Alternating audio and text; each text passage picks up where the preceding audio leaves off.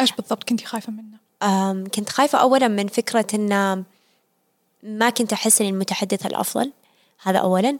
كان أول شيء من سالفة أنه فكرة أنه أي أحد من أي وقت في أي مكان يقدر يسمع أفكاري، وفكرة أنه بعد كم شهر ولا كم سنة ما حتصير هذه كلها أفكاري، يمكن تغيرت في ناحية معينة.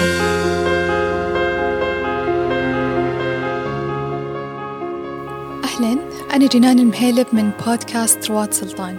نتعرف اليوم على بسمة الحمدان، خريجة جامعة الأمير سلطان، تخصص التسويق، ومقدمة بودكاست بلا كلام فاضي. قبل البداية، في حال ألهمتكم الحلقة لا تنسوا مشاركتها مع من تحبون وتقييمنا على منصة أبل بودكاست. أيضا لاقتراحاتكم رح تلقون إيميل رواد سلطان مرفق في وصف الحلقة. والآن رحب بضيفتنا. أهلا وسهلا بسمة، شرفتينا. أهلا وسهلا بوجودك. نبغى نعرف أكثر عن بسمة، الحياة العملية الجامعية. أوكي. يعني بصراحة أعرف عن نفسي بطريقة مختلفة على حسب أنا وين ومع مين قاعد أتكلم، بس أقدر أقول أني الآن الحمد لله رسميا خريجة من جامعة الأمير سلطان بتخصص التسويق. أقدر أقول أني عندي بودكاست باسم بلا كلام فاضي، يعني عندي محاولات في مشاريع مختلفة، سواء مشاريع أنا بدأتها أو مشاريع يعني اشتغلت عليها كعمل جزئي أو تدريب أو اللي هو. ممتاز. إذا بنبدأ نتكلم عن الحياة الجامعية، إيش كانت أكثر تجربة صقلتك أو غيرت فيك في الحياة الجامعية؟ يعني بكل سهولة أقدر أقول تجربة الدراسة لترم في الخارج، السمستر أبراد اللي تقدمه الجامعة. يعني كانت تجربة أعتقد أنها طورتني بشكل مو طبيعي. يعني أفكاري اختلفت، ثقتي بنفسي مرة زادت الحمد لله، قابلية خلينا نقول أني أتعرف على ناس مرة صارت أسهل، أحس بصفة عامة أني صرت البسمة اللي كنت أتمنى تصير يعني من سنوات. كم كانت مدة هو لمدة ترم؟ رحت بالترم اللي ما قبل كورونا، اللي هو كان ابتدى الترم من جانوري 2020، وعلى أساس أنه كان إلى تقريبا ماي، آخر ماي 2020. طبعا جت الجائحة وأنت هناك وأنا هناك. إيه، كيف كانت التجربة؟ شوفي، لما أتذكرها الآن أقدر أقول أنها كانت ممتعة، رغم أنها كنت يعني طبعا محجورة. في الأخير كنا في إسبانيا، كنت في إسبانيا، والوضع هناك مرة ما كان سهل. شو اسمه، إلا أن الآن لما أتذكرها أتذكر قد إيش هذه كانت فرصة أن أرتاح بيني وبين نفسي، وأكون خلينا نقول مرتاحة كليا في أني أقعد لحالي لساعات عديدة وأستمتع بالقعدة لحالي. غيرت فيك جوانب من زمان كان ودك تشتغلين عليها. بالضبط، يعني بدون ما حتى حاولت. يعني لما كمان يعني إيش اللي كنت أسوي طول اليوم؟ الصراحة كنت أتفرج مسلسلات في معظم اليوم، إلا أن يعني أوقات الصمت هذه اللي ما بين الحلقات أو ما بين خلينا نقول وأنا قاعدة أحاول مثلا خلينا نقول أي شيء أسويه، كان في لحظات صمت تخليك غصب عنك تفكرين. صح. ما في أحد حولك يعني، فاضطريت. أتوقع الجائحة وكورونا خلت كثير ناس يعني تراجع حساباتها، تفكر مع نفسها. ممتاز. وبودكاست بلا كلام فاضي، كيف نشأت الفكرة؟ كيف استمريتي فيها؟ اللي أنا أعرفها أنها إلى الآن من كم؟ 2 سنين الآن ما شاء الله. إيه، في أغسطس 1 كملت 2 سنين الحمد لله. طيب، الفكرة باختصار بدأت في يعني قبل ما تبتدي كفكرة بودكاست، كنت كل فترة تجي في فكرة في بالي، تساؤل في بالي، فأروح أقول طيب كيف ما أصير ما أعرف أشاركه مع مين. فبكل بساطة كنت أدخل سناب شات، يعني حسابي ما هو بابليك، كان لصديقاتي وقريباتي أن أشارك هذه الأفكار أو أشارك هذه التساؤلات على أمل أن أحد يتجاوب معاها ويشاركني وجهة نظره. ما كان الهدف أنه والله أعطي شخص مثلا معلومة أو كذا، على قد ما أنه حب في مشاركة الرأي على أمل أن أحد ثاني يشاركني وجهة نظره. فابتدأت بهذا الشيء. كان استخدامي للسناب شات حرفيا عبارة عن فضفضة، عبارة عن هذه المواضيع اللي كانت تجي في بالي والأفكار، وبس يعني تقريبا. فكذا قعدت على هذا تقريبا الأسلوب خلينا نقول 1 سنة أو يعني أكثر شوي. بعدين كذا في فترة اختبارات نهائية الوقت اللي تجي فيه كل الأفكار الحلوة. شو اسمه، جت فكرة البودكاست وفكرت بفكرة، كانت باختصار التساؤل اللي جاء في بالي أو اللي أنشأ الفكرة، أنا قلت طيب هذا المحتوى أو هذه الأفكار أنا أبغى أخليها شيء الكل يقدر يشوفه، ما أبغى شيء بس يكون لمدة 24 ساعة وبعدين يختفي. فكيف أقدر أسوي هذا الشيء؟ فجت ببالي فكرة البودكاست. وعن توسع وجهات النظر والآراء من ناس كثير. إيش كان نوع التساؤلات اللي تجيك؟ شوفي مثلا أول حلقة نزلتها وكانت من أكبر التساؤلات اللي جتني، اللي هو عن الوعي بالذات، وكان السؤال الأساسي إنه هل أنت واعي بنفسك، وإن كم كل شخص يقيم وعيه بذاته من 0 ل 10. فجتني أجوبة مرة مختلفة.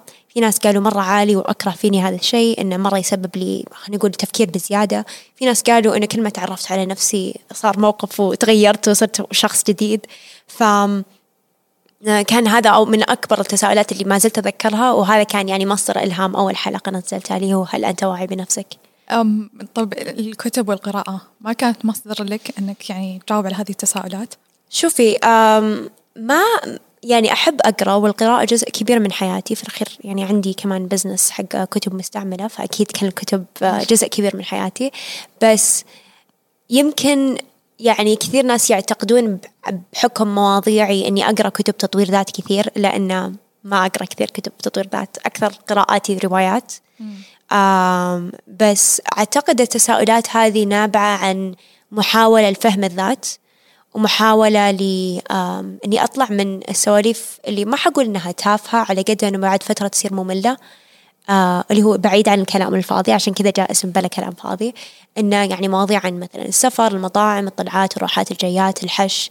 اكتفيت مرة من هذا الشيء، فكان أساس الفكرة كان الاثنين هذولا. وش بعدها صارت تساؤلات، نوع التساؤلات اللي تطرحينها؟ هو لما أشرح البودكاست في كل مقدمة، في مقدمة عفوا كل حلقة، دائما أقول إنه المواضيع اللي تساعدنا نطور من نفسنا ونتعلم عن نفسنا أكثر. جاتني فترة كنت أقول واللي شخصيا يساعدني أتخلص من العتمة، بعدين الحمد لله أتخلص من العتمة فما صرت أقولها. فدائما شوفي أنا مخلية مثلا شرح البودكاست مرة واسع، لأنه ما أحب أربط نفسي في مواضيع معينة، وماني متخصص في أي مجال معين. فالتساؤلات هذه والمصدر إلهامها يجي من حوارات مع ناس، تجي من بحث عن مسلسلات، أفلام، كتب، كل شيء ممكن يكون مصدر إلهام.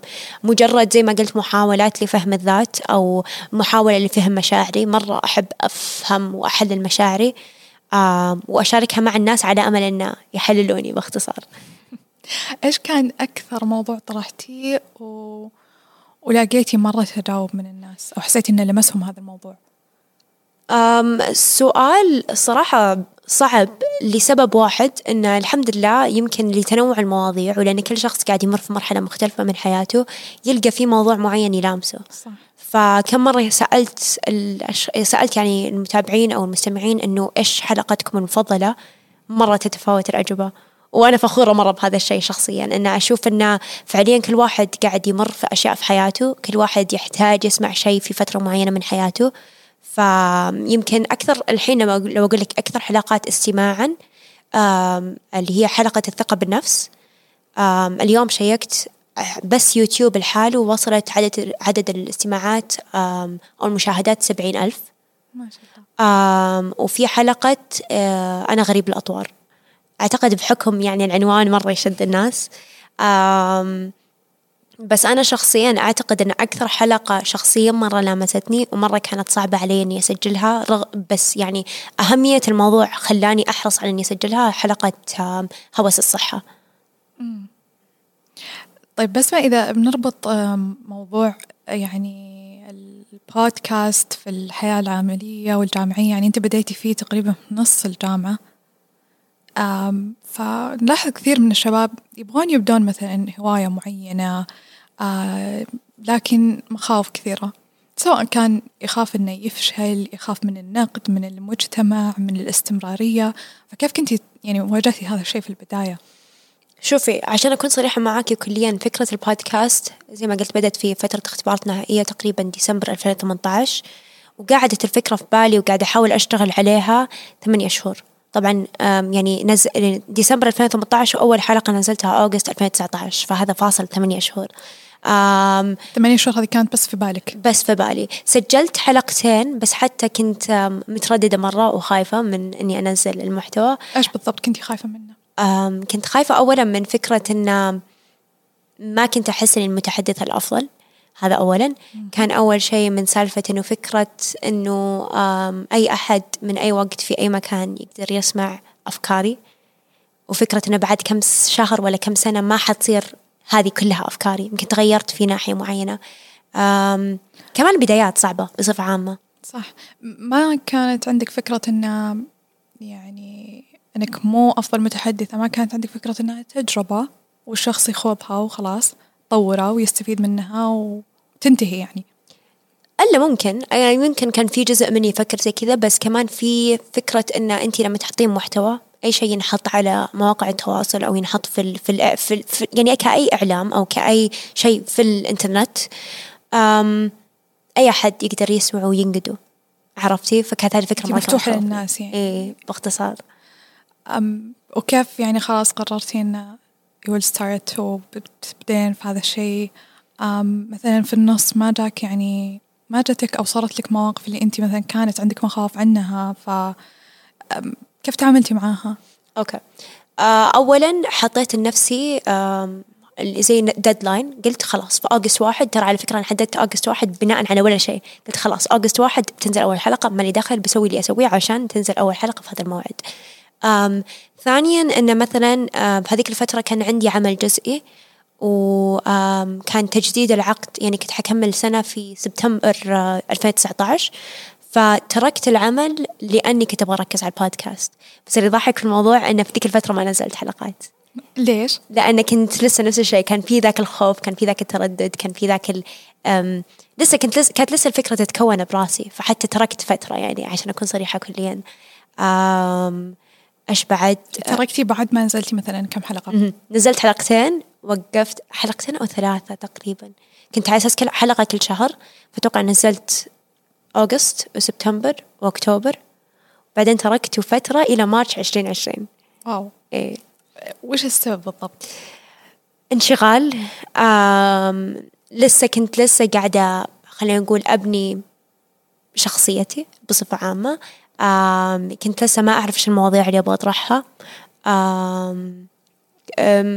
كمان كنت يعني أتصنع إني مرة مشغولة بالجامعة، بس الغريب إنه كان هذا السمستر الوحيد هذاك لما بدأت البودكاست وخلصت إجازة الصيف وبدأ الترم الجديد، هذا كان الترم الوحيد اللي كان عندي 2 أوف، ولقيت طريقة أشغل نفسي فيها. لا تسأليني كيف. يعني ما كانت الفكرة إن أنت نزلتي 3 حلقات مثل ما لقيتي تفاعل من الناس، ما صار المحتوى حقك والله جذب كثير من الناس فأنت صار عندك إحباط وقفتي؟ لا أبدا، بالعكس أنا كنت عاجبتني فكرة أن المحتوى مرة ما حد يعرف عنه. كانت بداية تخليني خلينا نقول أخذ راحتي أكثر وارتاح أكثر، لأن أيوه. كان لو الحين لو أنا قبل 2 سنين فكرت بعدد الاستماعات اللي وصلتها الآن، الحين آخر مرة حسبتها 350,000 استماع، أتوقع كان مرة ارتبكت ووقفت وخلاص.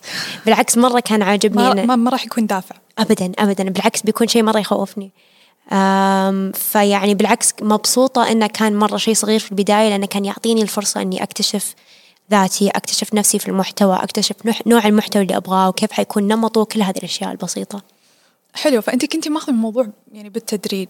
جدا ممتاز. يعني أنا أعرف كثير ناس إذا بدأ يتوقع إنه لازم على طول يوصل لعدد معين، سواء كان فاتح بزنس، سواء كان فاتح هواية معينة، فلما ما يلاقي هذا يعني الإكسبكتيشنز حقتها، هنا يجيه إحباط ويوقف ويحس إنه الشيء اللي قاعد يسويه مو بيرفكت، مو كويس، مو whatever كان، فيوقف. أحس شوفي ممكن كان هذا يعني الآن خلينا نقول بعدد الاستماعات أو بعدد المتابعين أو المستمعين وكل هذا، ما حقول لك ما يعني مستحيل أنكر إن هم دافع لي إني أكمل في المحتوى. لما تشوفين إن في ناس يعتمدون على المحتوى أو ينتظرونه باختصار، يعني مرة يحمس صراحة.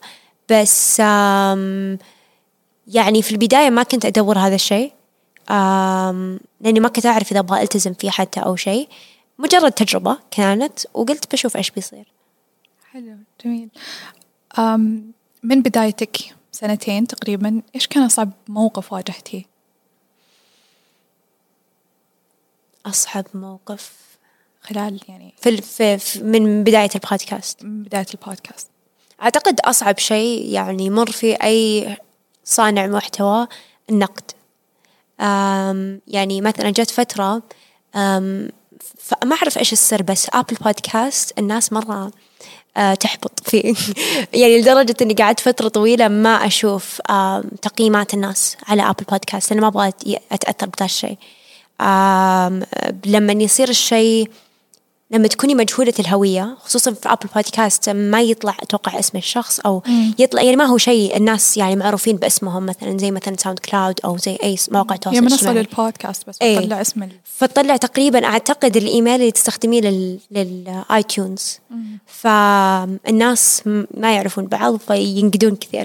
فأعتقد كان أكثر شيء يعني خوفني نقد الناس، وكنت مرة يعني ممكن إذا سمعت نقد أو قرأت نقد يعني ممكن أقعد يعني يوم كامل متضايقة بس بسبب هذا الشيء.